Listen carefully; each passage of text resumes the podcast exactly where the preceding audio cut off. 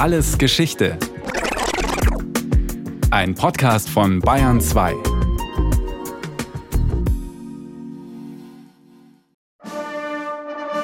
Heda, großer Atatürk, ich leiste den Eid, auf dem von dir gewiesenen Weg, zu dem von dir gewiesenen Ziel unentwegt zu folgen. Mein Dasein sei ein Geschenk an die türkische Existenz. Wie glücklich, wer von sich sagt, ich bin Türke. Mit diesem Eid beginnen türkische Schüler bis zur achten Klasse allmorgendlich ihren Schultag. Atatürk, das heißt übersetzt Vater der Türken und ist ein Titel, den Mustafa Kemal erst 1934 als Familiennamen angenommen hat. Bis heute wird er in der Türkei hoch verehrt, weil er aus den Überresten des Osmanischen Reiches eine moderne Republik gemacht hat, deren Präsident er von 1923 bis 1938 war. Der Kult um seine Person gibt ihm die Aura eines Diktators und steht einer differenzierten Würdigung eher im Weg, findet Professor Christoph K. Neumann, Turkologe an der Ludwig-Maximilians-Universität München und Autor zahlreicher Bücher und Reiseführer über die Türkei in der Gedächtniskultur der Türkei überall noch Denkmäler und in jeder Amtsstube sein Bild, auf jedem Schein und jeder Münze sein Porträt. Er hätte weniger Idealisierung verdient, wenn ich das so sagen darf. Als Atatürk 1881 in bescheidenen Verhältnissen zur Welt kommt, gibt es die Türkei im heutigen Sinne noch nicht. Es gibt das Osmanische Reich, einen Vielvölkerstaat, dessen europäisches Herrschaftsgebiet einmal bis knapp vor Wien reichte, das sich im Süden bis ins Innere Afrikas ausdehnte. Unter der Herrschaft des Sultans, der gleichzeitig auch Kalif, also das religiöse Oberhaupt der Muslime ist, leben Türken, Makedonier, Albaner, Griechen, Vlachen, Armenier, Kurden und Araber, Muslime unterschiedlicher Konfessionen, Christen und Juden zusammen. Am Ende des 19. Jahrhunderts hat das ehemalige Riesenreich aber schon große Gebiete verloren. Die Begehrlichkeiten der Großmächte und die Autonomieforderungen der einzelnen Nationalitäten bedrohen seine Existenz. Deswegen haben die Sultane beträchtliche Reformen in die Wege geleitet. Schließlich war der Vielvölkerstaat immer auch ein Teil Europas und ist von den Errungenschaften der Moderne beeinflusst. Kulturelle Spannungen zwischen Tradition und Moderne gibt es auch in Atatürks Familie. Die Mutter ist eine fromme Muslima, der Vater nicht sehr religiös. Er wünscht sich eine moderne Ausbildung für seinen begabten Sohn, der früh einen eigenwilligen und dominanten Charakter an den Tag legt. In meiner Kindheit mochte ich nicht mit den restlichen Familienmitgliedern und Verwandten zusammen sein. Das Alleinsein habe ich immer bevorzugt. Noch eins. Ich konnte es nicht dulden, dass man mir, es war egal, ob es die Mutter, die Schwester oder ein anderer naher Verwandter war, Ratschläge erteilte. Mustafa besucht eine Militärschule und nimmt dort den Beinamen Kemal an, nach dem Dichter und Reformer Namik Kemal, den er bewundert. Das Militär ist eine fortschrittliche Kraft, denn der Sultan selbst hat ausländische Militärberater ins Land geholt, um die Armee zu modernisieren. Auf politischer Ebene fährt er grundlegende Reformen, wie zum Beispiel die Bewilligung einer parlamentarischen Verfassung im Jahre 1876, schnell wieder zurück und verfolgt Oppositionelle mit seinem Geheimdienst.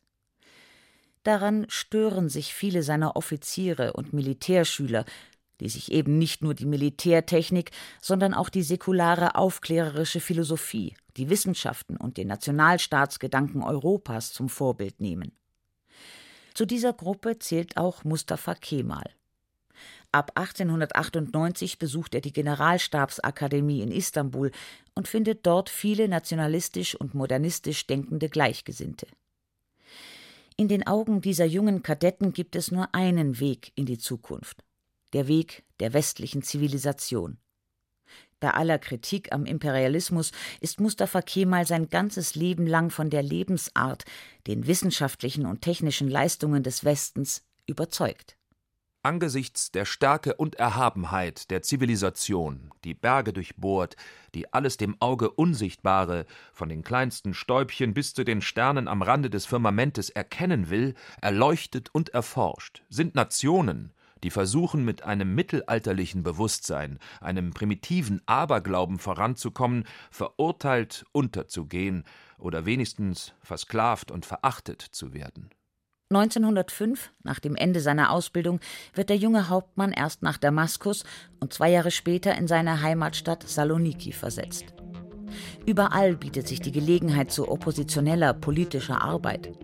Saloniki ist das Zentrum der jungtürkischen Bewegung, die eine konstitutionelle Monarchie und eine umfassende Modernisierung der Gesellschaft anstrebt. Mustafa Kemals Verhältnis zu den Führern der Jungtürken ist aber nicht frei von Spannungen. Anders als sie will er kein großtürkisches Reich, und Sultan und Monarchie sind auch keine unantastbaren Größen für ihn und werden es im Laufe der Jahre immer weniger. Das Sultanat muss zerstört werden. Religion und Staat müssen voneinander getrennt werden. Wir müssen uns von der östlichen Zivilisation abwenden und der westlichen zuwenden. Wir müssen die Unterschiede zwischen Mann und Frau aufheben und so eine neue soziale Ordnung gründen. Wir müssen die arabische Schrift, die uns hindert, an der westlichen Zivilisation teilzunehmen, abschaffen. Wir müssen ein eigenes Alphabet, das auf der lateinischen Schrift beruht, entwickeln. Und wir müssen uns in jeder Beziehung bis hin zu unserer Kleidung auf den Westen ausrichten.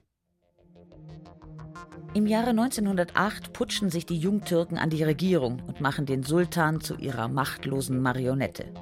Doch auch sie können die Vernichtung des Reiches nicht aufhalten. Am Ende der verlustreichen Balkankriege hat es fast seine ganzen südosteuropäischen Territorien verloren. Auch Saloniki, Mustafa Kemals Heimatstadt. Für die Osmanen dauerte das, was in Mitteleuropa als Erster Weltkrieg 1914 bis 1918 erlebt wurde, von 1910 bis 1924. Das war eine ausgesprochen grausliche Zeit und in diese Zeit fällt ja auch dann 1915 die Vernichtung der Armenier. Quasi der erste große Völkermord in Europa avant la lettre, denn den Begriff gab es ja noch nicht. Dazu gehörte aber natürlich auch eine ganz massive Zerstörung der gesellschaftlichen Strukturen und dann eben die Kolonialisierung größerer Teile des Osmanischen Reiches, die unter französisches Mandat, englische Vorherrschaft und so weiter und so fort kamen. Das Bündnis mit den Deutschen bringt dem Osmanischen Reich im Ersten Weltkrieg eine vernichtende Niederlage ein. Nach dem Ende des Krieges wird das jungtürkische Regime gestürzt. Das Land und der Sultan sind jetzt in der Hand der Siegermächte, in erster Linie England und Frankreich, und Armenier und Griechen stellen Gebietsansprüche. Mustafa Kemal ist im Ersten Weltkrieg als erfolgreicher Verteidiger der Dardanellen zum Volkshelden avanciert und hat Autorität. Der Sultan schickt ihn nach Anatolien, um dort für Ruhe zu sorgen und die osmanischen Truppen zu demobilisieren. Mustafa Kemal freut sich über den Auftrag. Jetzt war der Käfig offen, und vor mir lag eine große Welt. Ich war wie ein Vogel, der bereit war, davonzufliegen. Im Mai 1919 landet er in Samsun an der Schwarzmeerküste. Allerdings hat er Pläne im Kopf, die dem offiziellen Auftrag des Sultans zuwiderlaufen. Er will den Widerstand gegen die Besatzer organisieren und das Land befreien. Dazu bringt er die Truppen in Stellung und beruft zwei Nationalkongresse ein, um sich über die Ziele des Widerstands zu verständigen. Die Türkei ist eine unteilbare Ganzheit. Es wird weder für die Armenier noch für die Griechen, auch nicht für die Entente ein Stück Land geben. Es ist beschlossen worden, das Vaterland gegen alle Gefahren, die auf seine Einheit und Unabhängigkeit zielen, zu verteidigen, egal woher sie kommen. Ende April 1920 eröffnet er die große türkische Nationalversammlung in Ankara. Weder der Sultan noch die Briten können verhindern, dass hier ein politisches Gegengewicht entsteht, das der Regierung in Istanbul das Wasser abgräbt. In diese Entwicklung platzt im August 1920 der Friedensvertrag von Sèvres. Wäre dieser Vertrag je ratifiziert worden, wäre die Türkei unter den Siegermächten aufgeteilt worden und kaum etwas wäre von ihr übrig geblieben. Die Istanbuler Regierung hat keine Wahl. Sie muss unterschreiben. Aber Mustafa Kemal würdigt den Vertrag keines Blickes und widmet sich stattdessen verstärkt dem Kampf gegen die Griechen, denen die Briten große Gebietszugewinne versprochen haben. Er wird dabei von der Sowjetunion unterstützt, die ihn als Bündnispartner gegen den imperialistischen Westen zu schätzen weiß, obwohl er kein Kommunist ist. Die Truppen des Königreichs Griechenland sind bereits 1919 in Izmir gelandet, mit dem Ziel, die gesamte West- und Nordküste Anatoliens in Besitz zu nehmen. Der griechische König will ein großgriechisches Reich, das auch die Griechen Anatoliens mit einbezieht. Der türkische Befreiungskrieg wird jetzt also zum türkisch-griechischen Krieg. Im August 1922 erringen die Türken nach verlustreichen Kämpfen den Sieg. Das Osmanische Reich ist zugrunde gegangen. Ein neuer Staat ist entstanden, und nach der Verfassung besitzt nur die Nation das Recht auf Herrschaft. Da nun nach den Gesetzen die Herrschaft dem Volk gehört, ist das Sultanat nur noch Geschichte. Mustafa Kemal wird als Retter des Vaterlandes gefeiert. Nach der Abschaffung des Sultanats im November 1922 verlässt der letzte Osmanenherrscher das Land und ein Verwandter erhält, um die Traditionalisten zu beruhigen, die nun politisch bedeutungslose Kalifenwürde. Bei den Friedensverhandlungen in Lausanne im Juli 1923, die den Vertrag von Sèvres gegenstandslos werden lassen, sitzt die Regierung von Ankara mit am Verhandlungstisch. Die Türkei ist als souveräner Staat nun völkerrechtlich anerkannt. Mehr als eine Million Griechen werden aus Anatolien zwangsausgesiedelt, im Gegenzug Hunderttausende von Muslimen aus dem Königreich Griechenland nach Kleinasien geschickt. Das ethnische Mosaik des osmanischen Vielvölkerstaates existiert nicht mehr.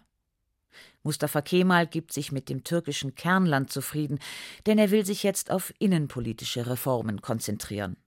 Was er plant, ist eine Kulturrevolution von oben. Und die Schnelligkeit und Konsequenz, mit der er sie ins Werk setzt, ist einmalig. Nicht nur in der Geschichte der islamischen Länder. Denn im Gegensatz zu anderen glaube ich nicht, dass sich die Veränderung erreichen lässt, indem die Ungebildeten nur schrittweise auf ein höheres Niveau geführt werden. Nicht ich darf mich ihnen, sondern sie müssen sich mir annähern. Seit Oktober 1923 ist Ankara die neue Hauptstadt der Türkei. Im selben Jahr wird die Republik ausgerufen und Mustafa Kemal zu ihrem Präsidenten gewählt. Im März 1924 wird auch das Kalifat abgeschafft. Die Einführung eines bürgerlichen Gesetzbuches macht den Scharia-Gerichten ein Ende. Justiz und Bildungswesen werden vereinheitlicht, religiöse Angelegenheiten einem Direktorat unterstellt. Die Türkei ist jetzt ein laizistischer Staat. Was nicht heißt, dass Staat und Religion wirklich getrennt sind, sagt Professor Christoph Neumann. Der türkische Säkularismus besteht vielmehr in einer Kontrolle des Staates über die Religion, und diese Kontrolle bezieht sich zum Beispiel auf religiöse Praktiken, das, was als Aberglaube oder als Synkretismus betrachtet wird, aber auch auf eine Einschwörung der Religion auf die staatliche und nationale Identität. Viele von den Imamen sehen sich zunächst als Beamte des Staates. Die Freitagspredigten in den offiziellen Moscheen der Türkei sind überall die gleichen. Die werden von Ankara her ausgegeben. In Mustafa Kemals Weltbild spielen Wissenschaft und Technik die Hauptrolle. Religion hält er für rückständig. Dennoch nutzt er den sunnitischen Islam, ohne es offen zuzugeben, als einigende Klammer für das türkische Volk. Aber vor allem will er ihm eine säkulare nationale Identität nahebringen. In der 1924 proklamierten türkischen Verfassung wird eine relativ offene Vorstellung von Türkentum proklamiert. Jeder, den mit dem türkischen Staat das Band der Staatsangehörigkeit verbindet, ist Türke. Der Staat Türkei ist in seinem Staatsgebiet und Staatsvolk ein unteilbares Ganzes. Seine Sprache ist türkisch. Jedes Volk ist seine eigene Erfindung bzw. seine eigene Vorstellung. Das geht Deutschen oder Schweizern oder Engländern ja auch nicht anders als Türken. Die atatürkische berühmte Formel heißt Ne mutlum Türküm diene, wie glücklich derjenige, der von sich sagt, ich bin Türke. Das heißt, jeder konnte sozusagen dabei sein. De facto kann man sagen, dass ein Türke, ein türkisch sprechender Bürger mit einem Hintergrund im Islam, er muss nicht gläubig sein, ist, der sich zu dieser Republik Türkei in irgendeiner Weise bekennt. Das ist die offizielle Linie. Auch Leute, die einen nicht anatolischen osmanischen Hintergrund haben, können da hinein. Wer nicht mitmachen durfte, das waren die nicht muslimischen Anatolier, denen grundsätzlich misstraut wurde, die also immer Fremde und Bürger zweiter Klasse geblieben sind oder so betrachtet wurden, eigentlich zu solchen Fremden gemacht wurden, die waren ja nicht fremd. Nicht-Muslime wie christliche Griechen zum Beispiel werden an den Rand gedrängt und nur noch in Istanbul geduldet. Die muslimischen Kurden können in der neuen Türkei problemlos Karriere machen, sofern sie die türkischen Spielregeln akzeptieren. Viele Kurden kennen aber nur ein Leben in strukturschwachen Bergregionen und wollen an ihrer althergebrachten Lebensweise im Schutz ihrer Stämme und religiösen Autoritäten festhalten.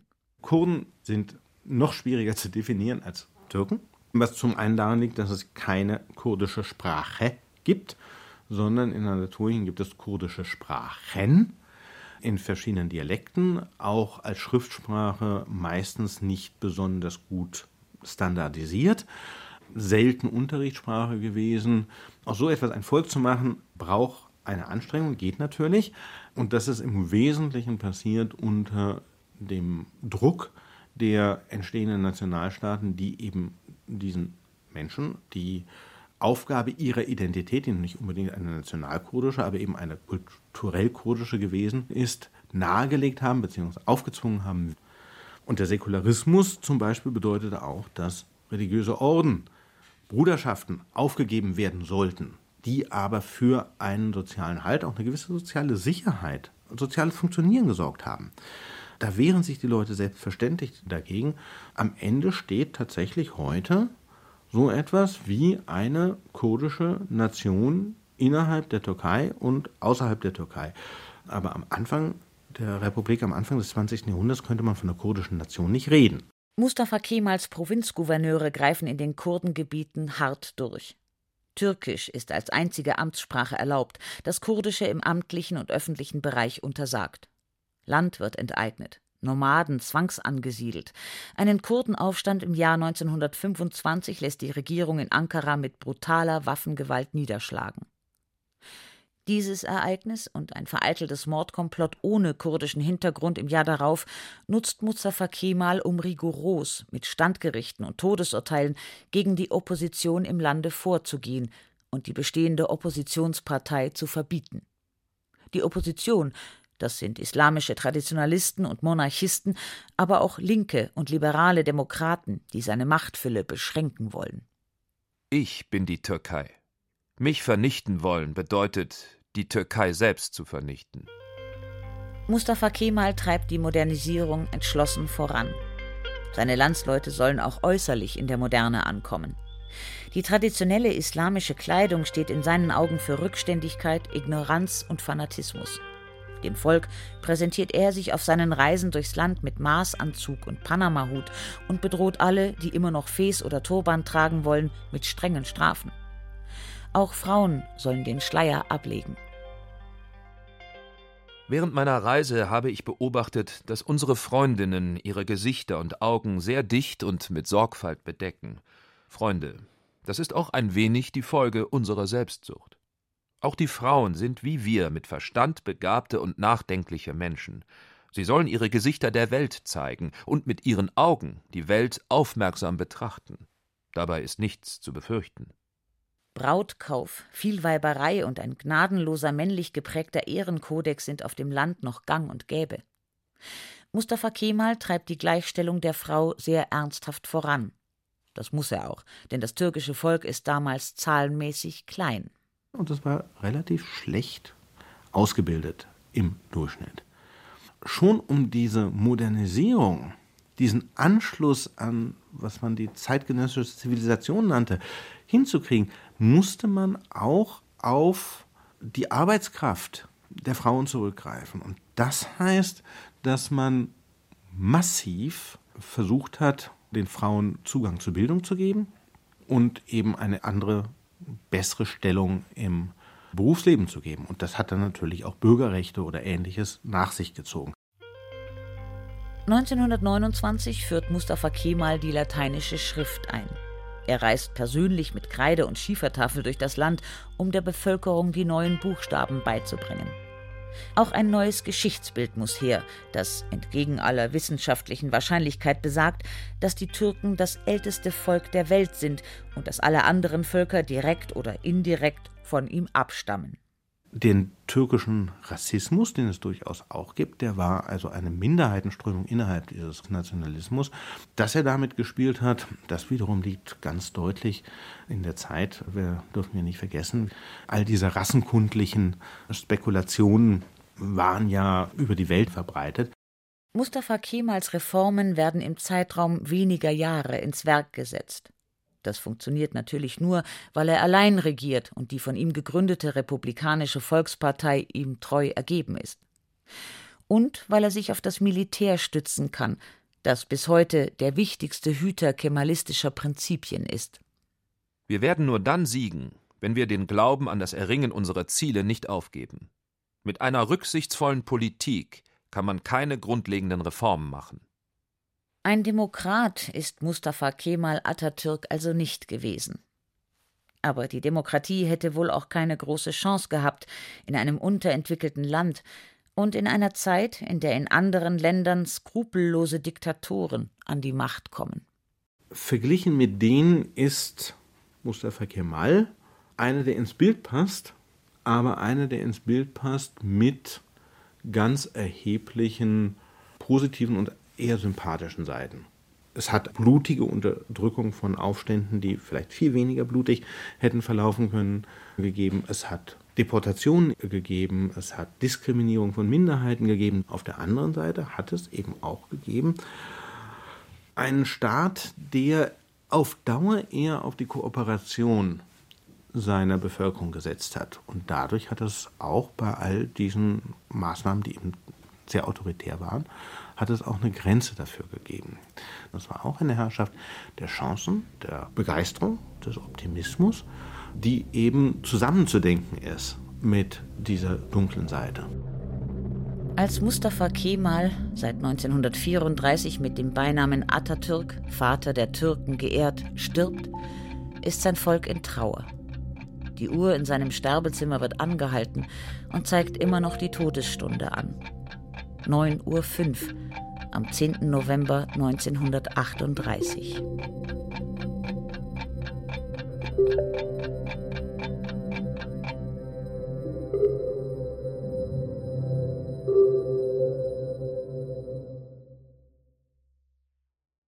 Das war Alles Geschichte, History von Radio Wissen aus der Staffel Umbruch zur Türkei. Diesmal mit der Folge Mustafa Kemal Atatürk von Brigitte Kohn. Gesprochen haben Christiane Rosbach, Thomas Leubel und Benedikt Schregle. In der Technik war Andreas Lucke, Regie Christiane Klenz, Redaktion Brigitte Reimer. Und von uns gibt's natürlich noch viel mehr. Wenn Sie nichts mehr verpassen wollen, abonnieren Sie den Podcast. Alles Geschichte, History von Radio Wissen unter bayern2.de slash allesgeschichte und überall, wo es Podcasts gibt.